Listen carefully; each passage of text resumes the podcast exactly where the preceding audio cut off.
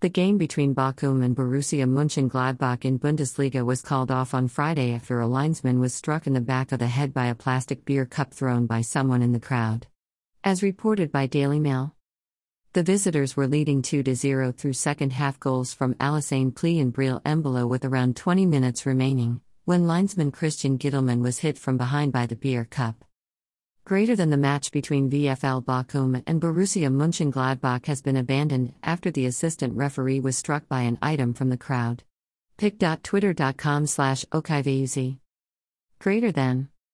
Greater than ESPN at C, Addisbumf, March 18, 2022. The linesman picked the object up and threw it aside. He kneeled on the field and rubbed the back of his head, signaling to referee which led to the match officials deserting the field. Bochum players did not take it lightly with the supporters after the incidents. Bochum later condemned the stupid action of the one idiotic fan on social media. We can only formally apologize to linesman Christian Gittelmann, Bochum tweeted on their official Twitter post. A highly embarrassing and bitter evening for us. An extremely stupid action from an idiotic fan.